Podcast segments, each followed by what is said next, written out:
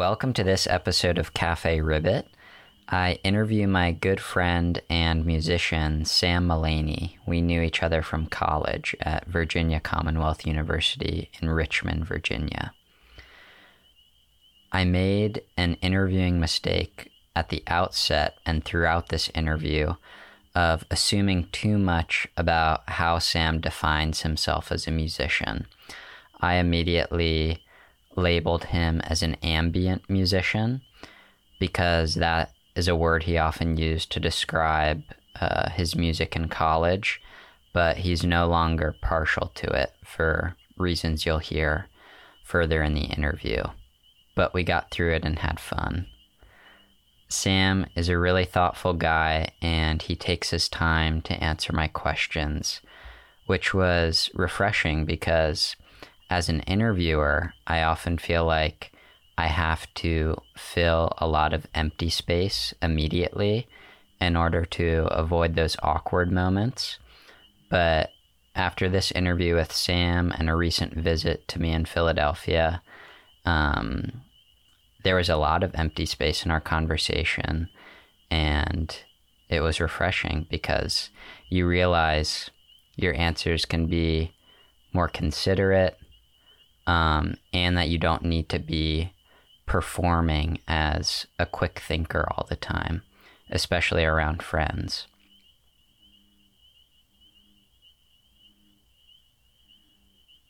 Thank you for pressing play, and I hope you enjoy.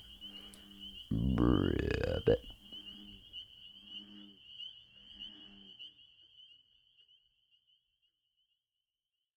You're someone uh, that knows a lot about ambient music, and I know almost nothing.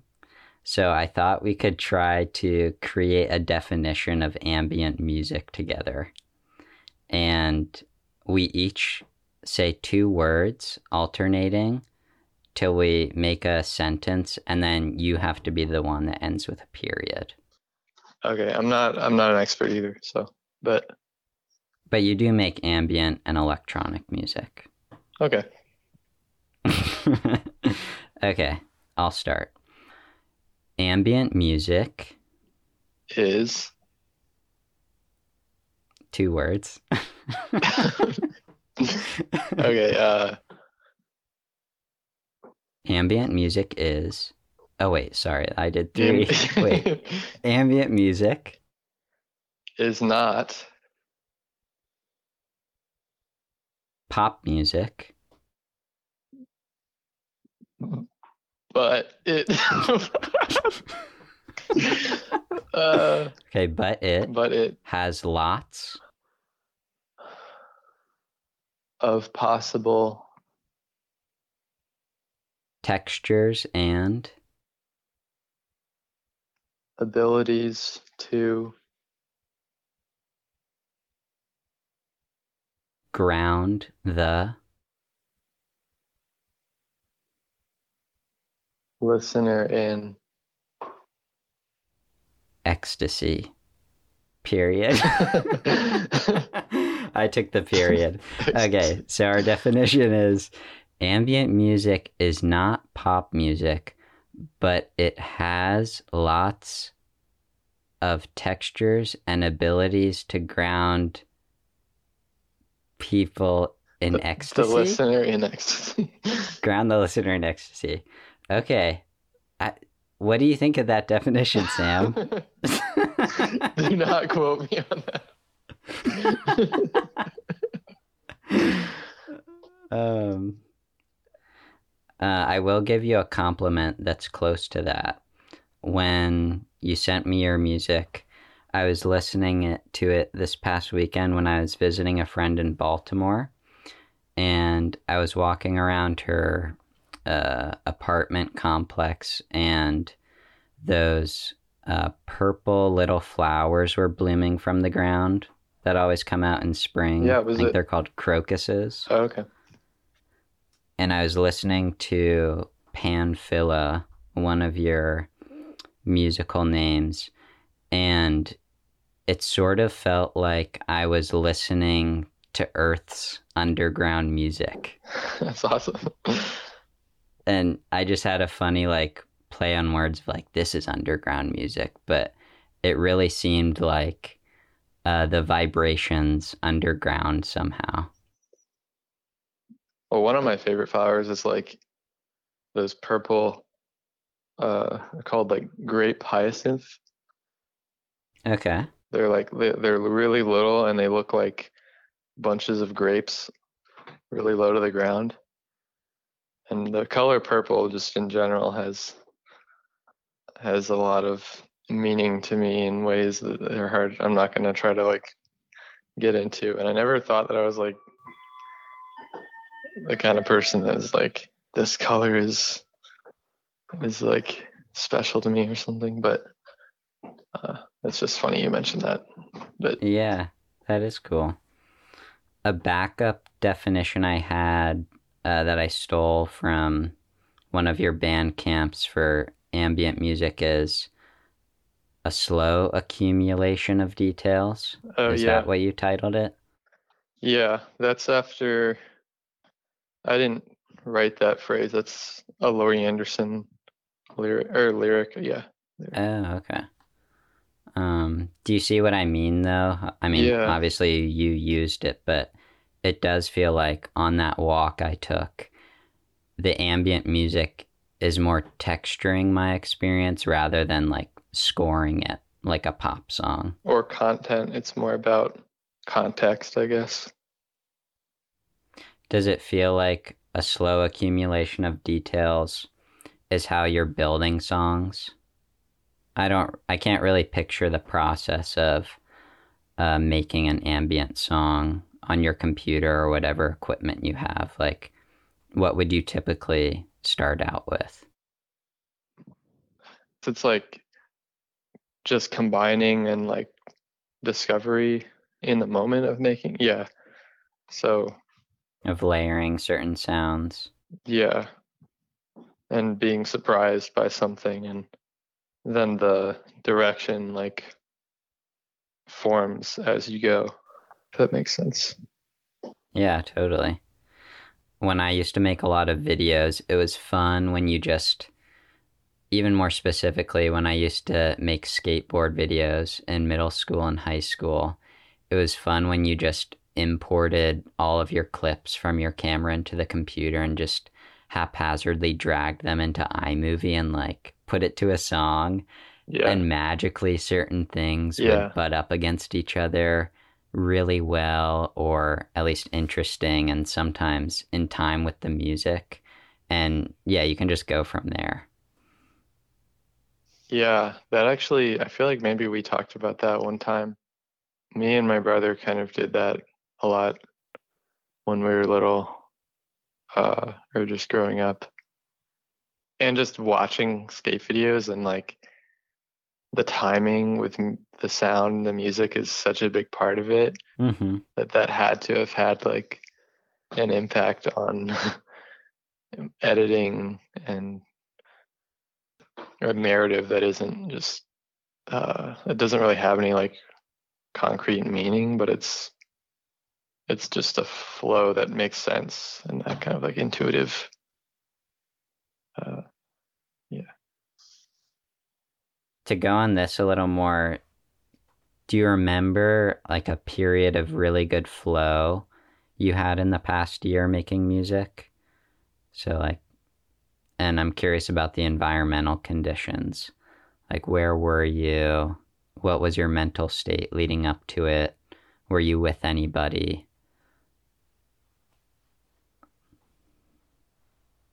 I don't know, just in the front of my mind is like last week. I know it's probably not like, um, I don't know. I was just, I've been at my parents and like unemployed, so I have a lot of time to like, um,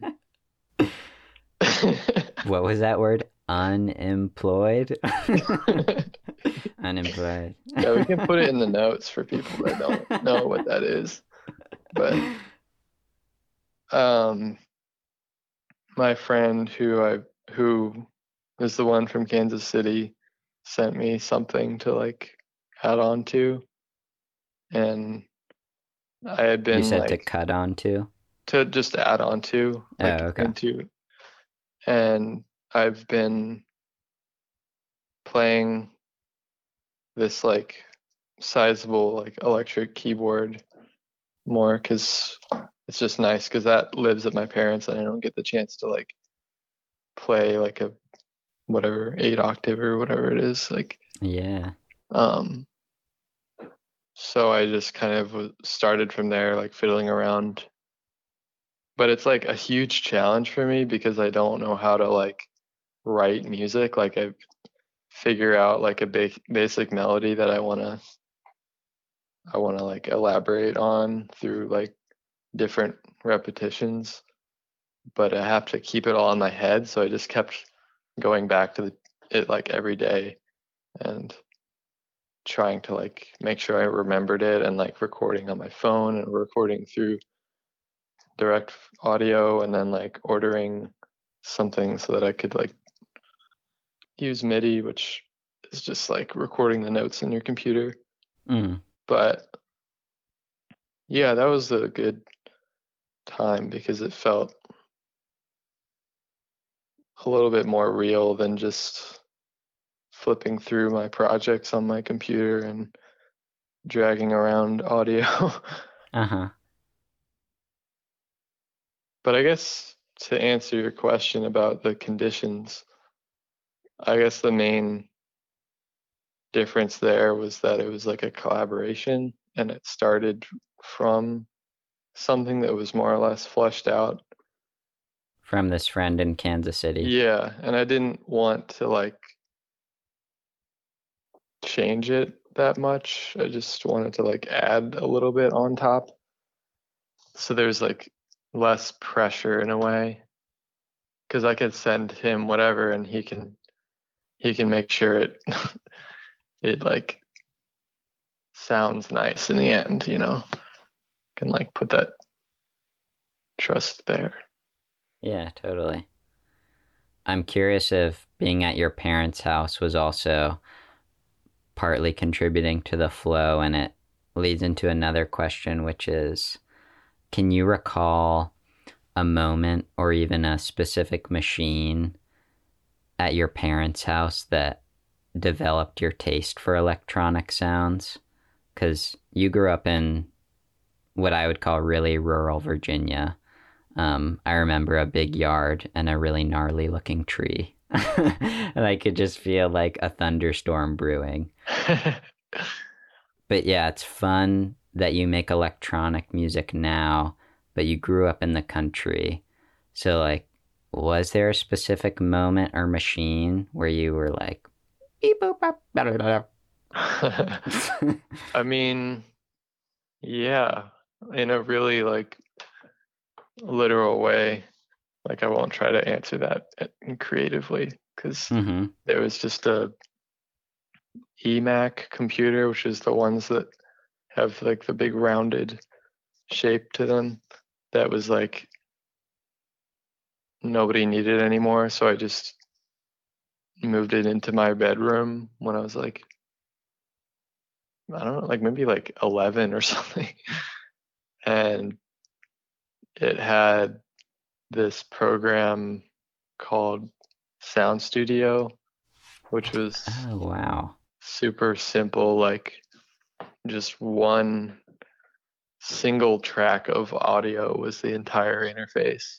Oh my And- gosh, that's awesome. And you can like, you couldn't really layer anything. So it was just like, you could copy and paste things from other songs that I had just on my iTunes there.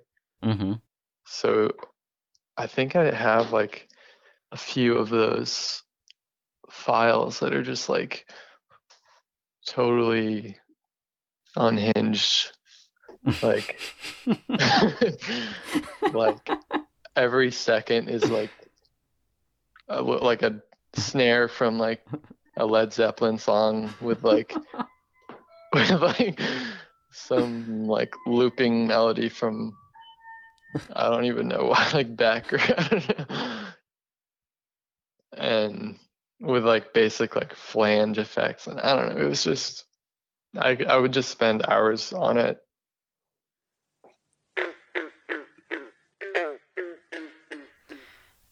If you're enjoying Cafe Ribbit and want to receive the updates of new podcast episodes and food recipes, you can go to caferibbit.com and sign up for the email newsletter. Another way to help the show and give me some self esteem is to go to Apple Podcasts and give the show a written review, or just press a certain number of stars. I've seen that you. I mean, I know that you perform live because we went to college together, but I haven't seen you do that in a long time. But I found a video of you on YouTube performing in Asheville. Um, Oh yeah. and yeah.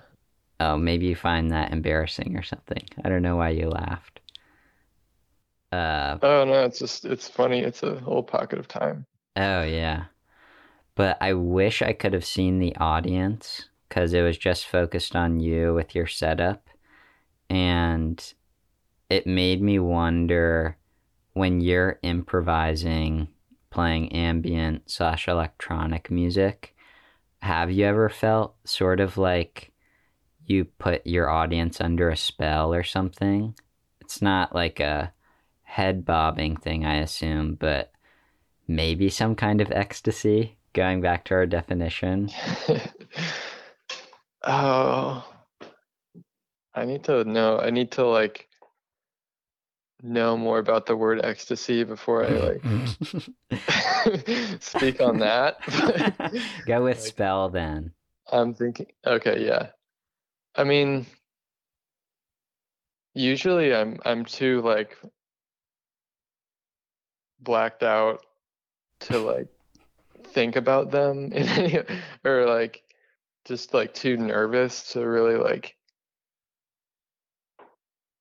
feel like a connection which is weird to think about because I think that's not like an uncommon thing for someone who performs and isn't like a born performer but it doesn't really matter because for the audience because I know that I've definitely felt like if you want to like under a spell or or just transported by performances and it doesn't really matter who is doing it sometimes Hmm. but I would say in terms of like feeling connected with uh, the audience, that happens more. I think of like when I've DJ'd live, oh and that's more. That's that is more like just making people dance and also making myself dance. So it's like uh, everyone's in time, you know, like very present. Whereas in ambient, it's kind of like everyone is in their own world, having having their own experience or whatever. that's interesting That's my basic like take on on like one difference, I guess. between I ambient and other music Yeah, but but I don't like to think in terms of ambient music and uh or just using that term for some reason. oh okay i'm dated because we were together in college so that's what i remember you using back then Okay, yeah, it is like I don't know, it's useful. Like it's kind of one of those things where like you have to have a word for something eventually, so Mm-hmm. Well, could you speak to how you combine uh, your DJ approach with, I don't know what you want to call it now. I'll still just say ambient music because it is fun when I'm listening to something pretty relaxing and I do feel like I'm under Sam's spell, and then all of a sudden there's something like very hip hop that blurts out. And it also seems like in your curation projects, people enjoy doing that too. Um, just that word combining is is like a central part of music to me. Yeah, and obviously that's like the thing about DJing. It's building something out of many different things, but describing it like that, I'm just now like drawing the connection that ties into my other music, the Panphilia stuff, which when I named that project, it was kind of like naming it something that also defines like the way that I think about music or what I value in like making music, which is basically what it means is like pan, which is all, and then philia, which is love or accepting. Mm-hmm. So yeah, I guess combining and accepting different types of sounds. Totally. Was going to Richmond, Virginia for college part of that exposure to a lot of different new music or sounds coming from is it Culpeper? Rappahannock. Rappahannock. I mean, of course, you had the internet. Well, you did have the internet, right? yes. yes. in a in a like yeah, with limitations on on like speed or whatever. uh-huh. But you had the internet and obviously probably looked deeply into music, maybe more than um, other kids. But can you share like a story of uh, arriving in Richmond for college or like halfway into your college experience and like being exposed to something new that influenced this sound that you were going for of including a lot of things together? Yeah. That time of life was a time of being exposed to like so much and learning a lot. When you initially started that question, I actually thought like if I am to generalize the periods of my life and under that question of like deciding to incorporate and like accept more as part of a practice or whatever. Mm-hmm. I feel like the way that Richmond functions is like I think I had that realization when I was like actually I want to make stuff that isn't that is more like personal and has to do with or comes from like my upbringing or parts of my influences that aren't like I don't know, like cool according to Richmond punks. Some standard of that I that I like began to like understand or whatever while I was like or since being in Richmond. But I don't know. Mm. I hmm. don't I don't really break it up like that. That's but... really fun to hear. I did something similar where Richmond felt pretty foreign to me, even though I'm only four hours north in Pennsylvania. It still felt much more southern than the Philadelphia suburbs. So, yeah, maybe we made work in college uh, that evoked feelings of home or something. Not to like show that we were unique, but just maybe to feel some comfort and like give a kind of tribute. Mm-hmm. Uh, yeah, I think with like just having some distance for the first time from something is you just naturally make sense of that in new ways or something through making things. Make sense of the distance, you mean? Or making sense of like where you came from. Oh, okay. Like like you know how in art school like it was such a cliche in like the first year for people to make stuff about home or something. but I actually think that is like like now that we're talking about it like this why wouldn't somebody do that i don't know if they just came from somewhere like yeah it's processing Yeah. Uh, so your brother, can I say his name? I'll say yeah. his name backwards. Lou. Uh, Inalum Lou. uh, he also. Okay, I'm gonna throw out another uh, catch-all. He makes noise music, um, Yeah. which is very popular in Richmond. Um, Uh-huh. And uh, he makes these crazy machines uh, that you have to push or pull or turn for Mm. them to kind of belch these crazy sounds. um, and they can last a really long time. Like there was a video of you guys rotating this bar that was attached to a wooden box yeah. and the video was called like an organ performance because it Yeah, does have a crank certain crank organ and it does have that kind of echoing haunting effect of like an organ in a church. So yeah i'm wondering i feel like all my questions have been about influence so far but what is it like to have a creative brother? Oh, um, I mean, for a while there, when I was just just had like an iPod Shuffle or something, he was the one that was doing all the downloading of music and stuff.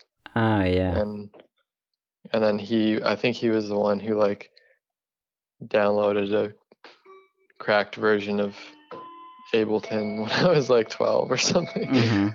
Um, so, but getting back to like, I don't, can you hear that bell that just went off? Yeah, I love it for a music interview. it's this clock in this house that that I'm dog sitting at. It goes off like more than once an hour, so I don't know what's up. Okay. but Wait. Oh, Back okay, you to- go. Yeah, you asked about having a creative brother. Um, it's yeah, we talk about. It's nice to have somebody to like bounce ideas off of, I guess, and the organ collaboration. That was another like. I don't know when I brought up the song that I was working on last week. hmm I was just like thinking how I f- always forget about the benefits of collaborating with people and the organ. Um, I guess for context, like, yeah, he makes these crank organs, synthesizer things, and me and uh, three of us.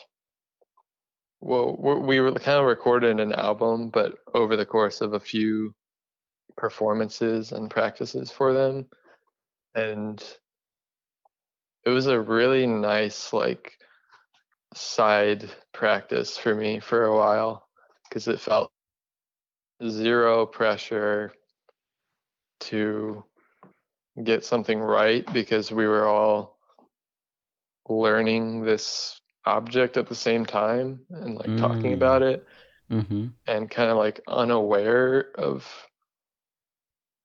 how we were getting better at it, but it, we were somehow. Um, Yeah. because there was like an element of not being able to control it fully. Uh, but the three people together, each performer was like supporting each other person, and we're figuring out just the best ways to go about like a longer term change in this in this drone music. Uh, I'm doing a really terrible job of explaining No, this, I love where it's going because it sounds like there's no real teacher among the three of you. Yeah, Um, well, and you're all obviously- kind. yeah. Yeah, you go. Will Will definitely my brother knew about or knows about just the workings of them, so that was like were always just like, no, what is what do we do here? like hmm but yeah, it was just like a good collaboration.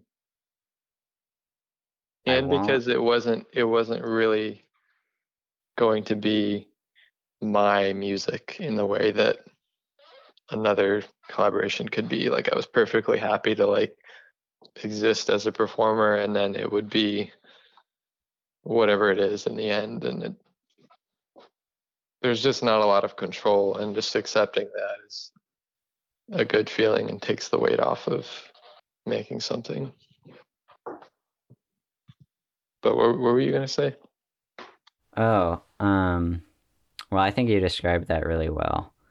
And you're starting to lead into this topic, which I won't end on because it might be a little harder to answer. But could you describe the kind of pressure you feel as uh, a musician specific to where you are, specific to your age, maybe specific to your friend group. Um, I know it's asking you to be vulnerable, but Um, could you do that? I think maybe I feel what uh like what a lot of people feel, which is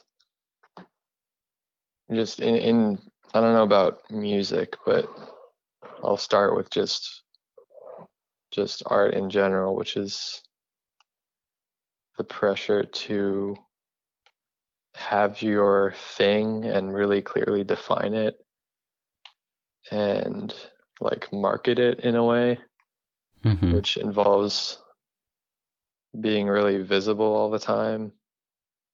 Instagram being like the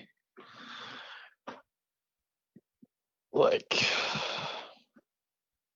only one of the only places for like exchanging kind of what everyone's working on or whatever. Hmm and it it the culture just kind of lends itself to needing to have something pinned down which i always try to clear my head of and actively like resist that by To clearly define your artwork. yeah just just not thinking about that basically Mm. trying to get get to something that's more I don't want to use the word authentic, but like indifferent to those pressures. And and it comes back to like accepting, which is I don't know, I, I I'm kind of like disillusioned by a lot of work now because it doesn't feel like it has any like personal attributes or like autobiography if that makes sense. Like i use that word in like in just thinking about this but i maybe there's a better word to get at what i'm saying but maybe people are afraid to like incorporate like elements of their own life explicitly because it's the one thing that's like you can't look to the outside and see that that has succeeded or something Well, I I definitely feel the pressure you're describing on Instagram, and I'm barely even using it now. But I've tried to make this.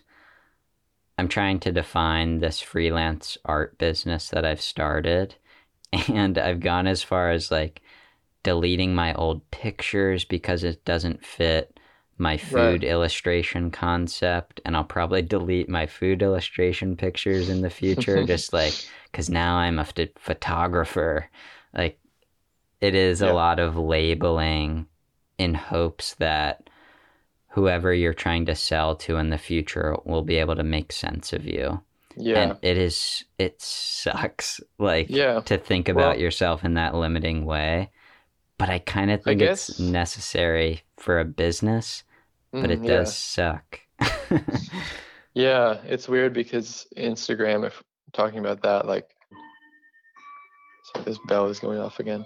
Um, like I get to a point where I I'm just so inspired by so many different things, and I want to make every type of music and have different project names for everything and it feels like I want to split into like several different people to make that happen. And then that at that point, I I say, wait, that's not possible, and that's that's like crazy. okay, I have one question written down that I skipped over, but it was early in my list of questions. Why do you go by four different names? Sam M. Panphilia Cortopel Cone Swatch. yeah. I think at, at a certain point, I've just accepted that that uh, having different names for me is not about like clearly defining different parts of me or something. It's more like I'm just embracing it as like I am not one person kind of. Mm. Mm-hmm. Um, okay, so if we can end on two recommendations from you, that would be great. So, can you recommend just one of your songs for people to listen to to, as they say, wet their whistle? And also one song that's just stuck in your head right now. Mm. Okay. Well, I know the answer to the second one, but let me try to think of the first one. Uh, uh, can it be a mix? Like a 27 minute mix. like an hour hour long mix. sure. Okay, the first one on my SoundCloud. okay, what what is the SoundCloud name and the song or mix name? Panphilia. Oh, okay. And it's kind of like the last mix that I made. And after that, I decided to take a long break because I wanted to focus on making music. But this was done for a friend from Chicago, actually. Oh, okay. And she has like a radio show. And I made a mix and yeah. Oh, cool. So it's none of my music, but that's the only uh, admirable answer to that question. Sure, yeah. And then a song stuck in your head? Yeah. The song by Blue Gene Tyranny, Next Time Might Be Your Time. It's just like incredibly catchy and uplifting. And I, I listened to it on the way to DC the other day and walking around DC and then just here and there. Awesome. Well, thank you, Sam. Yeah. Thank you for listening all the way through, and thank you, Sam, for coming on to the show. If you have a friend who would enjoy this episode, please send it to them. All right. Bye bye.